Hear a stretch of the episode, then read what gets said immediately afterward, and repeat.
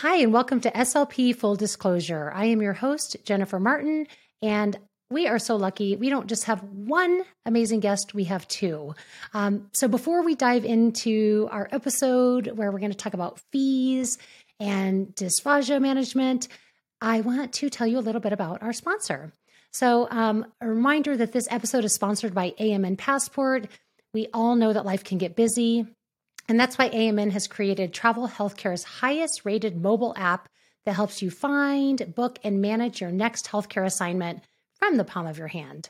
AMN Passport puts you on the fast track to your next travel job. Receive instant job match notifications when you download AMN Passport today. Okay, now on to our episode. So, again, like I said, we have not one, but two amazing guests. We have Allie Mataras and George Barnes, and we are going to talk all about FEES today, which is an, a, a subject that I just don't know a lot about. So I'm excited to learn from them.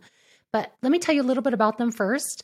Um, is an SLP. She's treated patients with dysphagia in a variety of settings. She's successfully implemented and managed FEES programs at the corporate corporate level. And she is the director of fundraising for the Dysphagia Outreach Project. Allie believes wholeheartedly that all persons with dysphagia should have direct access to the tools that are vital in both the management of dysphagia as well as the overall improvement of quality of life. And George is also an SLP, and he's a board, he's board certified specialist in swallowing and swallowing disorders, and has developed an expertise in dysphagia management. George yearns to make education useful, uh, research clinical focused, and quality care accessible. With a passion for food, which is great with this field you're in, and a deep appreciation for the joy and connection it gives to our lives. He has dedicated his life to helping others enjoy this simple but deep rooted pleasure. So, Allie and George, welcome to the podcast. Thank you. Thank Thanks you, for having us. It's great to be here. Yes, absolutely. It's always fun to have two people. Yeah. So, okay, before we get started, I just would love to hear from each of you. Um, and maybe Allie, you can go first, or together you all can t- tell the story. But just, you know, what led to your paths as to becoming SLPs? And then how did you all partner together to to start this business doing, uh, working with fees? Sure. I became an SLP initially because my sister, who I just adore, so much. She actually has central auditory processing disorder. And so I remember her SLP mm-hmm. at the mm-hmm. time. She went to speech therapy during the summer. Uh, I remember her speech pathologist at the time. She would let me sit in, uh, and you know we would learn together, and I would help my sister with all of her strategies, and I loved that. And then in grad school, something just just changed for me when we were in clinic doing clinical swallow evaluations and something just clicked. I said, this is it. This is what I want to do for the rest of my life. And so I started out in the nursing homes.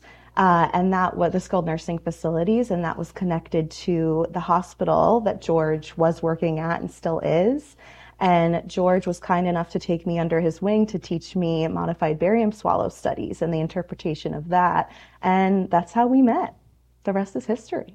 What about you, George? Uh, I first got into the field of speech pathology after working a couple of years in marketing and realizing that business was absolutely not for me. And uh, ironically, I ended up owning a business and running a business. But um, I wanted to get into a field where I could help people. I could work on problems, meaningful problems that made a difference in people's lives and it brought me to speech pathology where you we can do a lot uh, in a lot of different areas. It has the flexibility to work with different populations different age groups different settings. And i fell in love with that uh, versatility and that variety. And then I really only discovered after I was in graduate school this concentration on dysphagia. Um, and I thought, I love food. I love cooking. Why not dedicate my life to helping other people enjoy those same pleasures? And uh, that's what kind of sent me down this really lovely rabbit hole, this long journey. And um, in terms of starting starting our business, I you know Allie and I both saw a need in New Jersey for uh, for uh, high quality instrumental assessments and um, uh, providers that could reach a variety of facilities. And we we sort of partnered up. We you know we were working together in in this hospital. And um, you know Allie is one of the most hardworking people that I have ever met and she has dedicated her entire life to this profession and you know partnering her partnering with her was really one of the best and easiest decisions i could have made Oh, that was nice. what a nice thing to say. But it sounds like it was uh, a great partnership, and you realized that you would work well together also. And Definitely. I do, I, I, you know, it's very obvious that you both feel very passionate about this field and and what you're doing, which is it, it's it's very um, obvious. So when you decided, like, what was the you'd obviously been doing modified barium swallows, and then decided to move to FEES. And I know we're going to dig dive into that because I think there's still a lot of us, including myself, that are just it's know enough to not even to be dangerous. Just I don't know enough. Um, but so, did you know? Had you done FEES in the hospital? Had you seen it and then said, "Hey, Allie, I think this would be a great opportunity for us"? Or how did that come about? Yeah. So um, neither of us had really a, a, lot of experience in it. We we both kind of knew that this was something that we wanted to do and that we wanted to get training in. And so, um, so Allie kind of spearheaded the process, and uh, you know she. Uh, she did an incredible job of advocating for this service for a, a huge network of facilities. And so she um, really made a huge difference in these facilities because she was on the road basically doing what she does now and what our company does now, but working for another employer. And so, um, you know, she did a great job of sort of proving to uh, to herself and to these facilities that this is a really meaningful test that can make a big difference. And so when she became trained, she then trained me, and I started doing it in um, in a critical illness recovery hospital where I developed my experience. And uh, and then from there, we we really kind of grew a passion for this area and we decided to start a company doing FEES for primarily nursing homes. Wow, so it, this is like you're change makers. I mean, you didn't just you you didn't just stumble into this. You made it happen, and it's it's grown into this incredible business. So before we get, uh, I, I want to dive into FEES, but you just have to share, Allie, what is the name of your company? Because I think it's so clever. well, I have to give credit to George for this one. Uh, but when he shared it with me, I thought, absolutely, there's no other name but Feesible Swallow Solutions. yeah. It's perfect. I loved it. Yes. I was like, that's so clever. Um, and we'll link all that information and talk more at the end. But okay, what is can can you give us just an overview of what is FEES and you know what um, what sort of training did you receive to be able to to do this service? So I guess first, maybe Allie, do you want to tell us a little bit about what what is it for those of us who don't know? Absolutely. So, FEES is an instrumental swallow study, and it involves a small three millimeter, like the, the diameter of a spaghetti noodle, uh, camera endoscope with a light source being placed along the floor of the nose to overlook the throat when a patient is swallowing. And what we are able to see is the pharynx and the larynx, and we put food dye in the food and the liquid so that we can see it pass through. And we can see if a patient, if, if it's going down the wrong way, which is aspiration, if it's going down towards the right way, which is, you know, the, the esophagus, the food tube, um, and we can assess by what we see, by you know the location of some residue, some food being left over, or the presence or absence of aspiration. Just a lot of um, pathophysiology, or you know the markers for dysphagia. We can find those, assess those, assess the rationale for why those things are happening, and ultimately come up with a not only a diet recommendation, but more importantly so, a care plan for the dysphagia management for the patient.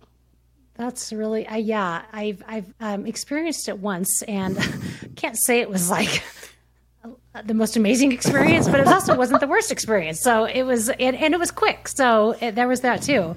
Um, and George, you alluded to this a little bit, and you know, skilled nursing, but who the tell us a little bit about who are the majority of the patients you're serving and what has led them to need this evaluation like what is what typically the referrals are saying when you're when you're getting them yeah so the the population that we primarily serve are patients that are in nursing homes patients mm-hmm. um, with uh, you know long-standing disease processes like Parkinson's disease, dementia. Um, you can have patients just with long-term disabilities, um, the aging population, which has, you know, uh, pe- people that have a variety of medical complexities. And so it tends to be these patients that a lot of them, unfortunately, have have sort of gone a long time without getting a swallow study and getting a proper look at what's going on. And so that is sort of where our our passion comes from to be able to give some of these patients the access to high quality swallow studies where we can uh, very easily and efficiently come into the facility and basically the the patient doesn't even have to leave the bed. So we go at the bedside, and um, that is extremely convenient, and it, makes it extremely accessible for patients that just going out of the facility for a test can be incredibly cumbersome, um, inconvenient, uh, uncomfortable, and even dangerous. So uh, that's sort of where the model came from and why we feel like it's so important to give access to these very vulnerable patient populations that really need uh, this type of testing. Yeah, and that's what I was thinking is is you're talking about it is it's so smart because I briefly worked with adults before realizing that the hospital never closed. I was like, why am I here on Christmas? Oh, this place doesn't close. Um, and so I, but I remember that that was almost a barrier sometimes to like in skilled nursing, um, is that, you know, getting them to a facility to have a modified barium. And so I felt like a swallow study. So I felt like there were delays in, and so, you know, to your point that they often may, haven't had this any testing done because it just wasn't feasible for so many reasons. And I'm also thinking just more cost effective because to load them up and you know if they need special transport and they need you know the extra caregivers or staff to help with that i mean all of those are and then the actual test itself once you get there and so all of those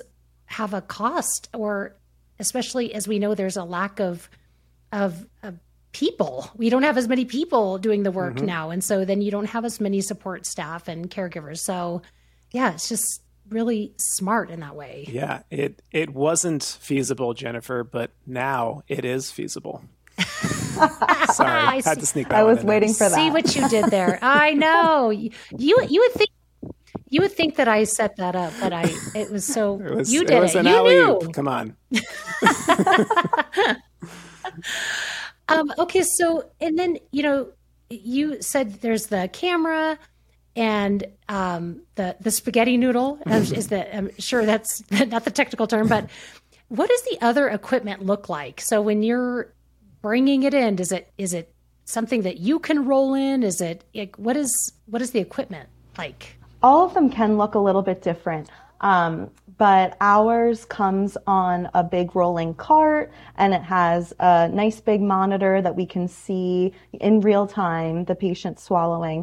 And what I found is that the, a lot of the patients really like to participate in their own swallow studies. So they like to look at the monitor, see what's happening. They, you know, I, I tell them that, that that black triangle, that little black hole is their trachea and you're going to swallow really hard so that something, or so that you can keep the liquid from going down that little black hole. And Uh, so patients get biofeedback from being able to participate in this type of study, which is very therapeutic, very helpful.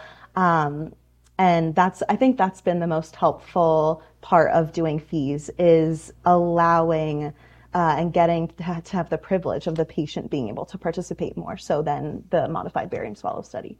Yeah, and that's such a great call out because I'm thinking even with a trained eye, it's really hard to know what's going on in a modified barium swallow study, much less if you're the patient looking. It's like you would never have any understanding of what was going on. Where I do love that idea where you can say, you know, this part is this, this is what this does, this is what we want to see, and they can actually see in real time what's happening. So it that does, and even for the caregivers, it's like I can't.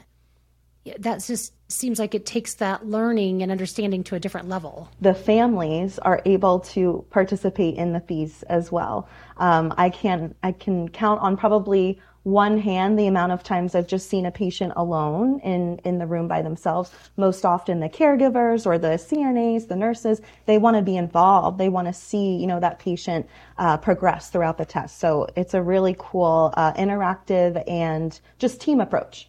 Yeah, and I'm sure it helps also with just that follow through because they've actually seen what's going on. So it's not, you know, well, that we we need this modified diet and we need this and I think it's it's probably you know better for them to have seen it and say oh that i know exactly why we're doing that based on seeing that versus just coming back and saying oh here's the report that says a b and c so yeah i can imagine that. Um, and george you you alluded that you could even do this at the bedside. If not at the bedside where else do you commonly perform this so, 99% of the time, it is at the bedside. That's the most convenient mm-hmm. place for the patient. Um, you know, there are, you know, some facilities might have community areas where they have easier, uh, easy access to to food and liquid, um, or a bigger space to do um, different trials. But the, you know, a big part of this is making it as convenient, as simple as uh, you know, carefree for the patient as possible. And doing it right in the comfort of their own bed is really the best way that we can do that for them.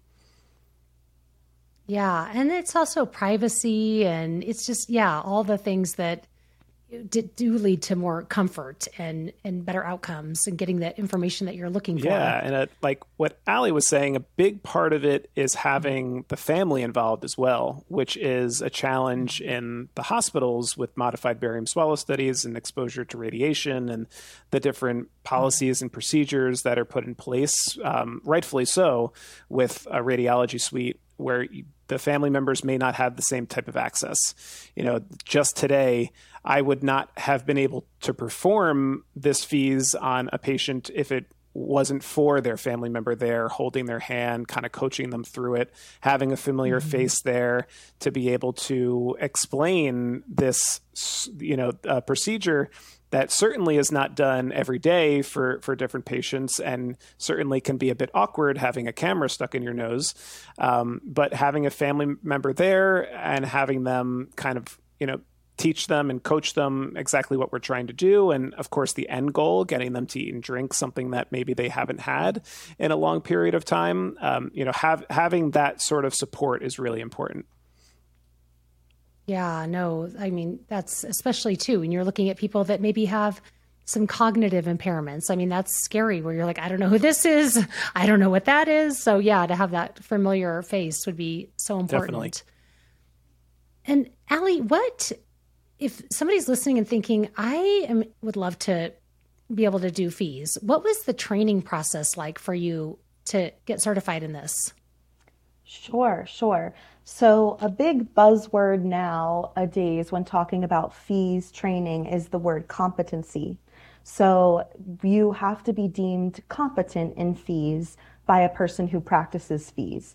So, a lot of people are, we're moving towards the competency direction because with a certification, a certification implies that there's a protocol and a specific methodology, and you know exactly a stopping and end date for this certification.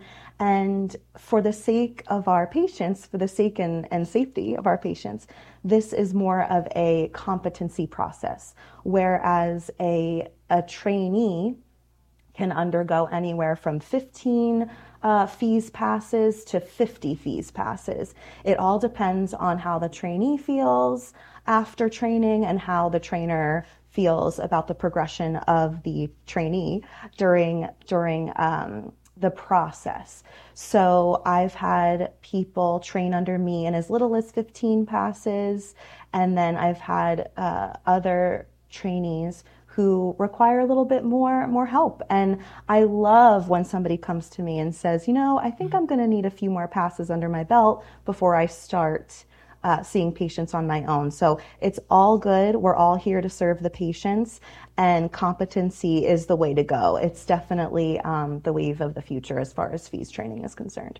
And so then, our let's say you know I as SLP say, okay, Allie George, I really would love to have this this competency. I want to learn this. I could. Is this one of the services that you all provide through your company? Is that you help people to to do this who are also interested in doing it? So we are sort of in the early stages of developing a program to do that.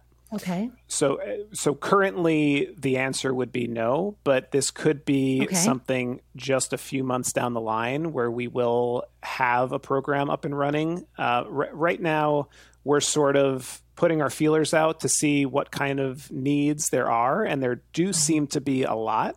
Um, you know, particularly uh, in sort of the same type of facilities that we already provide access to. Different hospitals and nursing homes are thinking, you know, we want to be able to provide our patients with this direct kind of access um, so that we can, you know, for example, in an ICU type setting where um, we have access to modified barium swallow studies, but also have access to endoscopy to see what kind of uh, laryngeal and pharyngeal damage there may be after uh, mm-hmm. respiratory failure and oral intubation.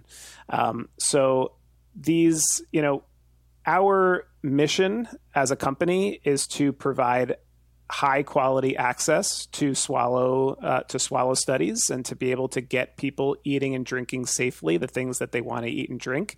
And so a big part of that is making sure that other people can provide the same service if we cannot help them in that capacity. So currently no but yes this i hope will be a part of our company quite soon and so does the person the um, that let's say not now, but you all down the road say, okay, we are in that position to be able to bring on people, help them learn how to do this. Is it would it be you all that says, okay, you have you are now ready to go? so is there is there like a almost like a skills checklist or a, a test or something, or is it really just based on you know the the trainers as the experts saying you've got it. I feel comfortable signing off that you can do this, or what does that look like? Right. So it's a little bit of both. So, in order to be competent in FEES to undergo that process, you do have to attend a basic FEES course in the beginning, just to get the lay of the land, the anatomy, okay. um, maybe some some endoscop- end- endoscopic passes on a normal healthy person first. And then you go into the passes that on dysphagia patients, patients with dysphagia. Um, and so that is where the rubber hits the road. So that is, uh, for me personally, that's as a trainer, that's where I come in with my checklist and I make sure that you're doing all of the right things, uh, checking to make sure that um, all of the functions are there for the swallow before we even give PO, before we even give ice chips or thickened liquids or what have you. Mm-hmm. Um, that's where the protocol comes in. So it is a little bit of both, and it's it's quite a process, but it's absolutely worth it. Yeah, it just seems like anything that you want to be good at this. you want to feel really competent. The people at the other end want you to feel confident, so competent. So you definitely want this to be more than well i took a weekend course and look at look at me now. I'm gonna here i go. Uh, so yes. yeah you definitely you want to uh, have that skill. And um so let's talk through and i know they differ i'm sure um, but what does a typical assessment look like? You know you get the referral you go what i mean have they typically already had some more informal measures like you know, a bedside swallow, other things that take place before you all come in, or what does that look like? And then what does the actual assessment look like? So we typically are contacted by the speech pathologist who is primarily treating the patient. And typically they'll say something to the effect of, you know, I just got the, the physician order for the FEES. I've been seeing this patient usually maybe one or two weeks um, you know, I, I want some more direction as to um, not only, again, what their diet should be at this point, but also a direction in their plan of care for dysphagia management. What exercises should I do? What compensatory strategies can mm-hmm. we try? So we usually come in to meet the speech pathologist and the patient within one to three days of the physician order and we come in, you know, I, I, wheel my cart in, I set up the tray at bedside with the food dye and the patient's preferred foods. Sometimes family members bring, you know, McDonald's cheeseburgers or they, they bring whatever the patient wants from home or the facility food works too. Um, we usually give education to the patient and to whoever is present in the room to make sure they understand um, the ins and outs of the procedure, make sure they know what to expect and that they feel safe and they feel supported. Um, and then typically the exam itself lasts about five to 10 minutes. Um, once the scope is placed, I always oh. say that the scope is, you know, placing the scope is when you feel the most pressure. Uh, after it gets to where it needs to be, I usually say your your throat is a big hole and you shouldn't feel much of anything once the camera's in there. Um, and that usually gets a laugh out of people and it makes them feel a little bit more comfortable. We try to joke around during the during the process, you know. And then so we do all of our trials, um, and then we try strategies to like for instance if um, a patient is aspirating thin liquids sometimes we'll try an effortful swallow to make sure that the uh, thin liquid can be directed down the food pipe not the windpipe um, a lot of the times certain strategies help other better than others. So we'll spend a lot of time doing that if if um, if it's appropriate. Then we will um, leave the the patient with just some some recommendations, but really we save the recommendations for after we do an extensive review of the video. We make sure we go through frame by frame to make sure we didn't miss anything, make sure we're making the right recommendations, and we write our report and we endorse all of the information to the primary speech pathologist. And then either the primary speech pathologist or myself, or sometimes both of us, we will go back to the patient and make sure that the patient is fully educated on all of the findings before I leave that day. Um, so that's a little bit of what it's like uh, in in the FEES world. Well, I love that you they get in that amount of time. I mean, you're really it's so comprehensive, which is, I mean, it's not okay. Uh, you know, hope you don't aspirate the next two weeks while I get this. You know, it's like you're able to leave them with with information they can use right then and there. And okay, so follow up question also.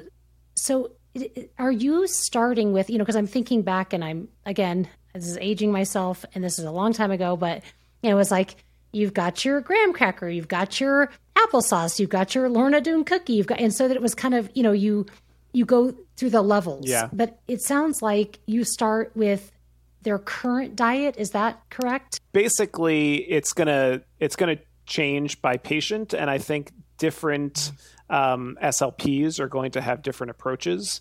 I, for one, like to start with um, ice chips.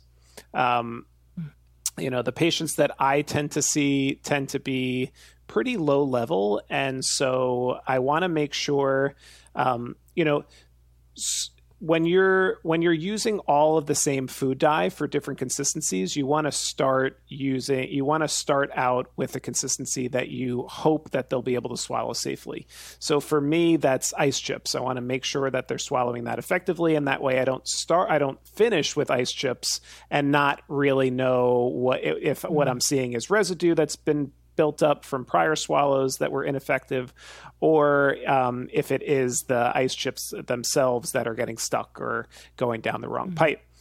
Um, so I usually do ice chips, and then I start with thin liquid, and then I may go to thickened liquid if I have to.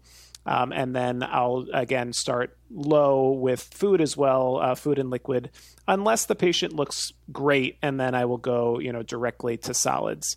Um, so you know, different SLPs I think will have different approaches here. I've heard of different SLPs using different color food dyes for different consistencies, mm-hmm. um, which I think is a great idea, and I think I may adopt that in my practice as well. That way, you can kind of tell the difference between one or the other, how one consistency goes down, and how another um, uh, may may have a, a different trajectory.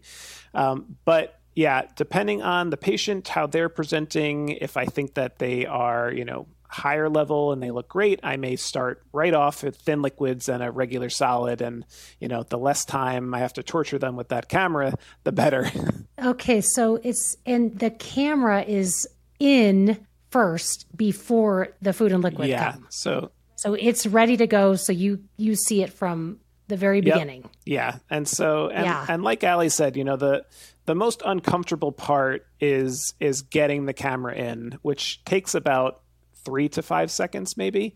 Um, and once the camera's in, it's uh, it's definitely much more comfortable. They, they kind of feel it in there, but it shouldn't cause them any any pain. Um, and at that point, you're looking at the overall function of the vocal folds. You're looking at the function of the arytenoids, the aryepiglottic folds. You're seeing if there's edema, any swelling anywhere, redness, any uh, abnormalities like growths, um, what the secretions look like, which is really big um, for for the patient populations that I see, and uh, for anyone after what we were talking about before, like respiratory failure and extubation, where there may be swelling and decreased secretion management. Um, but Allie, tell me, uh, tell me if I'm missing anything or if you do things differently. Not at all. So my my favorite thing that you said is, you know, sometimes we see people, sometimes we see people on regular diets in the skilled nursing facility or the hospital or wherever wherever we're going to to see a patient that day, um, and I do sometimes want to see, you know, what what can I see functionally right now to tell me how the patient is eating his or her lunch today, right? So if they have their favorite meal at bedside, if, if their if their caregiver brought them in, I don't know, Chick-fil-A, I want to see what that looks like if that's what they're currently sitting there eating, right? Yeah. So that's going to tell me a lot more than me coming in with with a protocol, but there is absolutely a time and place for a protocol. And I use a protocol with most patients. But I really mm-hmm. like what George said. You know, it, it's patient by patient uh, basis, and it takes a skilled therapist to be able to determine, you know, where we're going to go from here and what this uh, patient-centered test is going to look like. Yeah, and I'm curious because I feel like there's so many, there's uh, a lot of foods or diet and colors not found in nature. What color are, is the food dye so that it sticks out? Yeah, it it um, so I use white. Allie, what color do you oh. use? I use white for liquids and green for solids. Yeah, okay. Because I was thinking, what you know, it's now. I remember reading this article that said if don't eat foods that your great grandmother wouldn't recognize as food, and they gave yeah. the example of um, blue yogurt. so they, yeah. So and one thing too, I'm thinking, you know, if somebody's listening and and and it's like, wow, this would be really cool to do because I'm thinking if I if I owned a skilled nursing facility, this just makes so much sense to have this versus again taking patients out and you know that just sounds like a, a headache. So it sounds like you did the legwork, Allie, to get established with facilities in your area. Is that correct? Sure. We, we both work really hard on establishing our presence within the area, making sure that facilities mm-hmm. know who we are, know that we're here. Um, we are currently working on projects for community outreach and to um, communicate more in depth with our community SLPs because really it all starts with the SLPs, knowing that we're here for them, knowing that we are here to assist them in dysphagia management, um, and just building that sense of community is really, really important to us because once we reach our colleagues, our SLPs, that's how we get to reach more patients. So, yeah, it's definitely a team effort. Yeah, and you're giving them such valuable information and resources as well so that they can then continue to do the work once they have the information. So, um, and George, do you feel like now more facilities understand what this is? Do you feel like you're having to explain less and sell it less than you did in the beginning, or what, what's your thought there? Yeah, I think that you know it's it's a it's a growing trend in the right direction certainly mm-hmm. among the speech pathology population i think that we as slps are definitely starting to see the value in this test, definitely becoming more comfortable mm-hmm. with it. Um, but there is still a lag with the understanding and acceptance from some of the administrators, and I think that's just because mm-hmm. they, you know, they don't have access to the same type of information and research that we do, um, or uh, you know, they don't necessarily uh, know and understand the test as as well as we do. So it's it's an explanation that usually starts with the facility SLP and sort of kind of getting excited about it and um, telling the administrator about it. And then we get brought in to kind of explain the details. And uh, when we do reach out and when we do explain the benefits, which are multifaceted, including financially mm-hmm. for uh, the facilities, I usually say, you know, this is uh, because of the way the billing works in some of these facilities. Um, they tend to get a lump sum from the patients, and so I mm-hmm. tell them, you know, this is a lot of money that you know could could be spent on a modified barium swallow study, for example, which tends to be around a thousand dollars more than a FEES. That's money that you can spend mm-hmm. for your patients in a lot mm-hmm. of meaningful ways. Um, and yeah. not then this of course is not to say anything poorly about modified barium swallow mm-hmm. studies, which will always have a place in our field and certainly tell us a lot of great information and often different mm-hmm. information that FEES does. You know, they both kind of have strengths and weaknesses. But mm-hmm. in terms of purely purely from a convenience point of view, bringing the test to the facility at the bedside and being able to do it while they're in the comfort of their own bed with loved ones by their side for literally a fraction of the cost um, is, you know, those are the types of things that I think the administrators get excited about.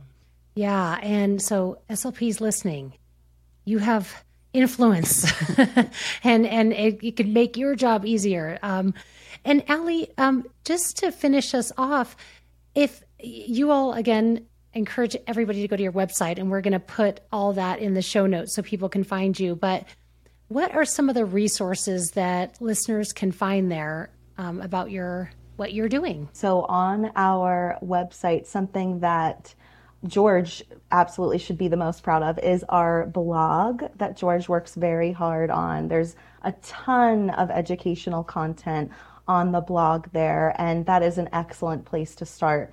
Uh, just learning about FEES and learning about dysphagia management in general, it all starts with the foundation of knowledge. And that is how we can all get to where we need to be, which is making sure that we provide those high quality assessments for all of our patients. Yeah, and we will link all of that. And then again, um, any other connections for people to find you all. So thank you so much for for your work and and for doing this. This is really cool. And I, I really honestly meant it when I said I came into this not knowing very much at all. And I feel like I have a much greater understanding. And I'm thinking, this is really cool service. And I wish that I had known about this when I was maybe I'd still have been with adults. Who knows? but um Allie and George, thank you so much. And um yeah, we will um definitely encourage people to go and check out your website and learn more for themselves. Our pleasure. Thank you so much for having us on, Jennifer. Thank you so much, Jennifer. It was a blast. And that wraps up this episode. Thank you for tuning into SLP Full Disclosure. For more information about this episode, check out the show notes on our website at medtravelers.com slash SLP Full Disclosure. And don't forget to leave us a review and subscribe so you never miss a guest. Are you interested in becoming a travel SLP? Visit medtravelers.com to learn more and explore the exciting opportunities we offer at top level facilities across the country. Also, a special thanks to Jonathan Carey for producing this episode and Aiden Dykes for the music and editing. And as always, this episode was powered by Med Travelers. See you next time.